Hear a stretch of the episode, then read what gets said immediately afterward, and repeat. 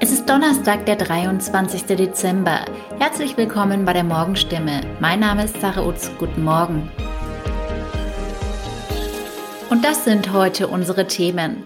Brand in Neuenstadt. Kleinkinder spielten vermutlich mit Feuer. Drei Jahre Haft. Landgericht Heilbronn verurteilt Arzt nach Dauerbetrug. Neue Corona-Landesverordnung. Erneut Testpflicht für Geimpfte und Genesene in der Gastronomie angekündigt. Die Heilbronner Polizei und Staatsanwaltschaft haben nun Hinweise darauf gefunden, wo am Sonntagmorgen in Neuenstadt am Kocher der verheerende Wohnungsbrand ausgebrochen ist, bei dem zwei Kleinkinder starben. Die Ermittler gehen davon aus, dass das Feuer seinen Ursprung im Kinderzimmer der beiden verstorbenen vierjährigen Zwillingskinder hatte. Das teilten die Behörden am Mittwoch mit. Ein technischer Defekt sei nicht festgestellt worden. Einer der vierjährigen Jungen oder beide zusammen könnten danach mit Feuer gespielt haben. Polizeisprecher Gerald Olmer sagte, es habe einen entsprechenden Vorfall bereits einmal in der Vergangenheit gegeben. Das hätten die Ermittlungen ergeben. Details nennt Olmer aber nicht. Die Ermittlungen laufen noch. Zum Zeitpunkt des Brandausbruchs in der Dachgeschosswohnung in der Lessingstraße seien nach derzeitigem Ermittlungsstand die ursprünglich angebrachten Rauchmelder nicht mehr vorhanden oder außer Betrieb gewesen. Seien deswegen Ermittlungen wegen des Anfangsverdachts der fahrlässigen Tötung aufgenommen worden. Es sei nicht auszuschließen, dass die Folgen des Brands durch ordnungsgemäß angebrachte und funktionsfähige Rauchmelder abgemildert worden wären, heißt es. Die Ermittlungen betreffen den 29-jährigen Vater, so Olmer, weil es Hinweise darauf gebe, dass er die Rauchmelder abmontiert habe. Die evangelische Kirchengemeinde bietet für alle Menschen, die durch die Brandkatastrophe in Neuenstadt belastet sind, einen Ort der Trauer und Stille an. In der Stadtkirche St. Nikolaus wird es an diesem Donnerstag, den 23. Dezember, von 13 bis 15 Uhr die Möglichkeit geben, geschützt im Kirchenraum zu trauern.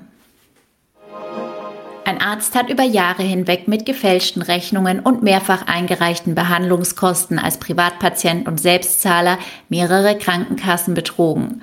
Nun verurteilte das Heilbronner Landgericht den 57-Jährigen zu drei Jahren Haftstrafe. Der Mediziner hat nach Überzeugung des Gerichts 156 Betrugsfälle begangen und acht weitere versucht. In der Anklage war die Staatsanwaltschaft von einem Gesamtschaden von 494.000 Euro ausgegangen. Bei den Ermittlungen waren Zweifel aufgekommen, ob der Mann überhaupt einen echten Hochschulabschluss erlangt hat.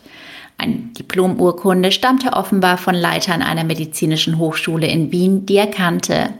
In seiner Wohnung fanden die Ermittler bei einer Durchsuchung jedoch keinerlei Unterlagen über ein dortiges Studium. Auch eine Anstellung in der SLK-Klinik in Löwenstein endete wegen defizitärer Fachkenntnisse noch in der Probezeit, sagte die Hauptermittlerin der Polizei im Prozess aus. Nach Recherchen der Ermittler hat sich der Mann europaweit bei sieben Krankenversicherungen angemeldet. Dort reichte er Rechnungen etwa für Röntgen, Darm, Zahn oder Hautbehandlungen ein. Mit dem erlangten Geld bestritt er nach Überzeugung des Gerichts seinen Lebensunterhalt. Die baden-württembergische Landesregierung will noch vor Weihnachten eine neue Corona-Verordnung beschließen, um die Ausbreitung der Omikron-Variante zu bremsen. Die Verordnung soll weitergehende Einschränkungen enthalten als die, auf die sich Bund und Länder am Dienstag verständigt hatten. Bereits ab kommendem Montag sollen in Baden-Württemberg dann stärkere Kontaktbeschränkungen greifen. Geimpfte und Genesene sollen für Restaurantbesuche und viele andere Bereiche voraussichtlich nun doch Schnelltests vorlegen müssen. Es sei erstmal die Absicht, dass nur noch Geboosterte keinen Test vorlegen müssten, kündigte Ministerpräsident Winfried Kretschmann am Mittwoch im Landtag an. Er begründete das damit, dass die Ständige Impfkommission neuerdings Auffrischimpfungen wegen der Omikron-Variante bereits nach drei Monaten empfehle. Die Landesregierung hatte bereits Anfang Dezember eine Testpflicht auch für Geimpfte und Genesene, zum Beispiel in Restaurants, angekündigt. Dann war Kretschmann aber wieder zurückgerudert. Der Hotel- und Gaststättenverband DEHOGA reagierte mit heftiger Kritik auf die neuen Ankündigungen. Ein Sprecher sagte, es drohe ein Lockdown durch die Hintertür für das Gastgewerbe. Durch die extreme Kurzfristigkeit der angekündigten Maßnahmen fehle Betrieben, Beschäftigten und Gästen jede Planungssicherheit. Der Verband befürchtet einen erheblichen wirtschaftlichen Schaden für die Branche und erwartet von Seiten der Landes- und Bundesregierung nun schnell belastbare Zusagen in Bezug auf staatliche Hilfen. Soweit die Nachrichten aus der Region. Mehr und ausführliche Informationen lesen Sie in unseren Zeitungen oder auf stimme.de. Haben Sie Kritik, Fragen oder Anregungen zu unserem Podcast, dann schicken Sie uns einfach eine E-Mail an podcast.stimme-mediengruppe.de. Weiter geht es mit Nachrichten aus Deutschland und der Welt mit unseren Kollegen und Kolleginnen aus Berlin. Vielen Dank und einen schönen guten Morgen. Ich bin Benjamin Kloß und das sind heute unsere Themen aus Deutschland und der Welt. Zweites Corona-Jahr, die Welt zieht Bilanz. Russland, Putin hält Jahrespressekonferenz und Pandemie auch im Vatikan, wie der Papst dieses Jahr Weihnachten feiern will. Mit dem Jahr 2021 geht schon das zweite Jahr zu Ende, das durch die Corona-Pandemie geprägt wurde. Die einzelnen Länder der Welt haben zum Teil unterschiedlich versucht, mit dem Virus fertig zu werden. Unsere Korrespondenten blicken zurück. Claudia Wächter berichtet aus Rom, Ulf Mauder aus Moskau, Tina Eck aus Washington, Sigrid Harms aus Oslo, Andreas Landwehr aus Peking und Dorothea Finkbeiner aus Paris. Also die Italiener, die haben über sich selbst gestaunt, die wurden quasi zum Musterschüler. Man hat hier mit Weitblick gehandelt, die Impfkampagne läuft. Klar, auch hier gab es Demos und Kritik, aber der Regierungschef hier, der hat seine Linie durchgezogen und dann wurde Italien auch noch Fußball-Europameister. Da war nur noch Party, Optimismus pur und jetzt das böse Erwachen Omikron. Man sitzt eben doch im Corona-Hamsterrad. Ja, hier in Russland behauptet Präsident Putin zwar, das Land komme besser durch die Pandemie als andere, aber Experten sehen das anders. Es gibt mehr als 300.000 Tote bisher. Das Statistikamt hat sogar noch höhere Zahlen. Die Impfquote ist mit nicht einmal 60 Prozent vergleichsweise niedrig. Westliche Impfstoffe sind gar nicht zugelassen und den einheimischen Vakzinen, allen voran Sputnik V, trauen viele Russen nicht. Die Krankenhäuser sind überlastet. Auf der anderen Seite gibt es kaum Einschränkungen. Insgesamt entsteht der Eindruck, dass die Gefahr auch durch die neue Corona-Variante Omikron bisher ignoriert wird. Hier in den USA tobt wieder das Leben. Trotz immer noch sehr hoher Infektions- und Opferzahlen in vielen Bundesstaaten. Es sind vor allem die Ungeimpften, die sich infizieren und im Krankenhaus landen, wie überall auf der Welt. Nach der ersten Impfwelle im Frühjahr hier waren die USA am Anfang des Sommers eigentlich wieder startklar, den Alltag aufzunehmen. Aber dann kam Delta und bremste das Geschehen wieder aus. Es folgten Boosterimpfungen und damit feiern dreifach Geimpfte hier nun trotz Omikron Weihnachtspartys. Man geht zu Konzerten und ins Theater, oft mit Maske, aber oft auch oben ohne. Corona scheint Schnee von gestern. Ja, in Norwegen und auch in Dänemark hat man die Corona-Pandemie ja relativ gut im Griff gehabt. Es sind nicht so viele Menschen gestorben und es wurden auch nicht so viele infiziert. Und das liegt sicher daran, dass die Menschen hier nicht so dicht aufeinander hocken und daran, dass die Impfbereitschaft recht hoch ist. Aber mit der letzten Welle mit Omikron sind die Neuinfektionen plötzlich rasant in die Höhe geschnellt und das hat uns böse überrascht. Nun ist das öffentliche Leben wieder eingeschränkt und das versaut so manchem das Weihnachtsfest. China ist besser als andere Länder durch das zweite Corona-Jahr gekommen. Das bevölkerungsreichste Land verfolgt eine strikte Null-Covid-Politik, sodass schon auf kleine Ausbrüche sofort mit Massentests, Zwangsquarantäne, Ausgangssperren oder Reisebeschränkungen reagiert wird. Das Land hat sich abgeschottet. Einreisende müssen zwei bis drei Wochen in Quarantäne. Auch werden nur wenige Visa vergeben. Von den strengen Corona-Maßnahmen abgesehen, die Reisen im Land selbst erschweren, ist das Leben aber weitgehend normal. Die Wirtschaft hat sich längst erholt. Allerdings hat die ansteckendere Delta-Variante die Null-Covid-Politik bereits erschwert und Omikron dürfte eine ganz neue Herausforderung werden. Hier in Frankreich ist man nach einem harten Winter bislang gar nicht so schlecht durch dieses zweite Corona-Jahr gekommen. Die Regierung setzte dabei auf eine Kombination aus Leben genießen lassen und impfen. Restaurants wurden schon früh wieder geöffnet, Schulen bis auf eine einzige Woche nie geschlossen. Geimpft sind hier inzwischen über 91 Prozent der über Zwölfjährigen. Größere Proteste sogenannter Querdenker gab es nie. Nur im Sommer gingen Menschen an mehreren Wochenenden gegen den 3G-Pass auf die Straße, der hier fast überall vom Bistrobesuch bis zum Fernzug Pflicht ist.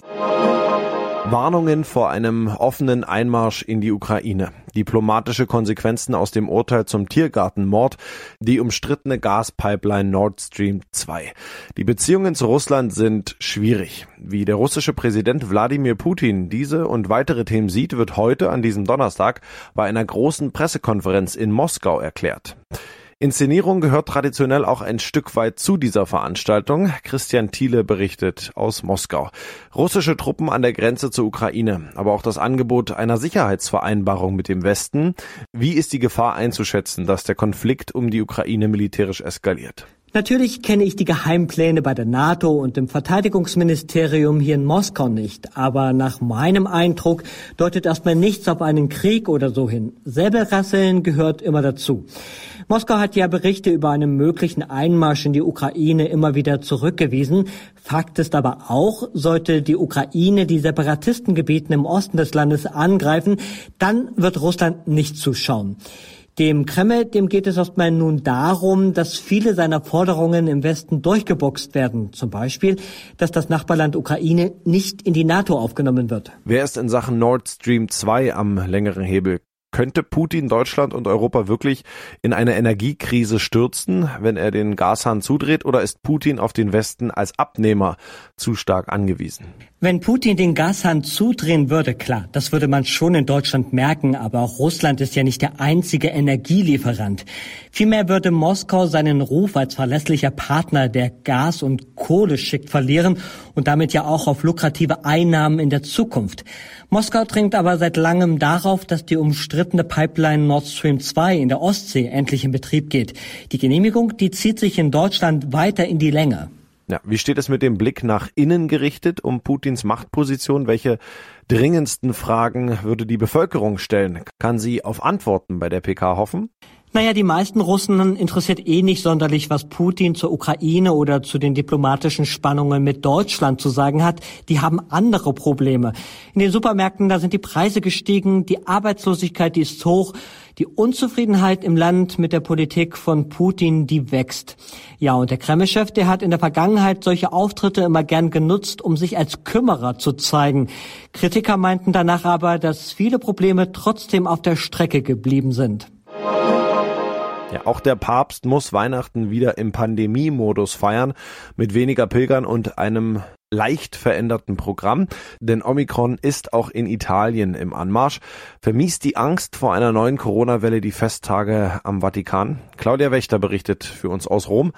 Kann man überhaupt Pilger und Touristen derzeit treffen auf dem Petersplatz oder sitzt der Papst mehr oder weniger allein im Vatikan?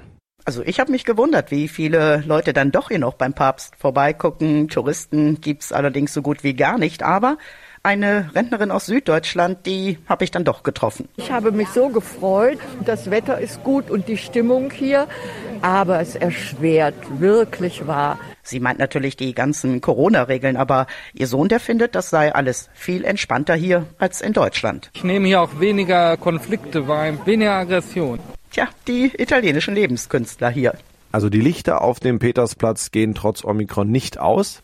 Nein, der Weihnachtsbaum strahlt natürlich und viele machen da auch Selfies. Es gibt auch wieder eine Riesenkrippe aus Peru dieses Jahr, die Heiligen Drei Könige. Die kommen da auf Lamas und äh, mit Quinoa-Samen Powerfood fürs Jesuskind. Und wie sehen die Anti-Corona-Maßnahmen beim Papst denn genau aus? Ja, die Messe morgen, die hat der Papst wieder vorverlegt auf den frühen Abend. Es werden auch wieder weniger Gläubige in den Petersdom gelassen. Aber zum äh, Segen Urbi et Orbi am Tag danach, da können sich dann alle hier auf dem Petersplatz versammeln. Also Touristen sieht man kaum. Gibt's denn für die wenigen, die da sind, so eine Art Corona-Rabatt? Ja, falschen kann man hier eigentlich immer, aber das nützt wenig, sagt Mirko. Das ist auch ein Souvenirverkäufer hier im Vatikan. Der bleibt auf seinen Papststatuen sitzen. Es ist hart, sagte er mir. Es gehe nur noch ums Überleben. Und jetzt auch noch Omikron. Es wird weitere Einschränkungen hier geben. Also noch weniger Besucher, noch weniger Geld in der Kasse. In unserem Tipp des Tages geht es heute um Sissy, Lorios Hoppenstedts, Aschenbrödel und das Traumschiff. Es gibt so einige TV-Weihnachtstraditionen bei uns, natürlich auch in diesem Jahr, aber es gibt auch Neues zum Fest, etwa eine Spezialausgabe der Musikshow The Masked Singer. Thomas Bremser berichtet. Schauen wir uns erstmal die Klassiker an. Was erwartet uns da über die Festtage im TV? Ja, unser Lieblings-Kevin ist an Heiligabend mal wieder allein zu Hause. Ich habe geduscht und jedes Körperteil mit richtiger Seife gewaschen. Auch alle meine wichtigen Stellen, sogar zwischen meinen Zähnen und meinem Bauchnabel. Schon zum achten Mal in Folge zeigt Sat1 den Film ab 20.15 Uhr. Das erste zeigt parallel Sissy und im ZDF läuft auch wie immer Heiligabend mit Carmen Nebel. Am zweiten Feiertag kommt es dann auch wieder zum Duell Tatort gegen Traumschiff. Kommissarin Charlotte Lindholm ermittelt diesmal in Hamburg und bekommt Hilfe von Udo Lindenberg. Das Traumschiff fährt Richtung Schweden, mit an Bord Komiker Bülent Ceylan. Ja, soweit zu den Traditionen. Was gibt's denn Neues im Fernsehen? Ja, Helene Fischer jedenfalls nicht. Die macht auch in diesem Jahr keine neue Weihnachtsshow. Stattdessen sendet das ZDF am ersten Weihnachtstag Dalli Dalli, die Weihnachtsshow mit Johannes B. Kerner. The Masked Singer ist ja ein totaler Hit bei ProSieben. Zwei Staffeln gab's in diesem Jahr mit den Siegern Sascha und Alexander Klavs.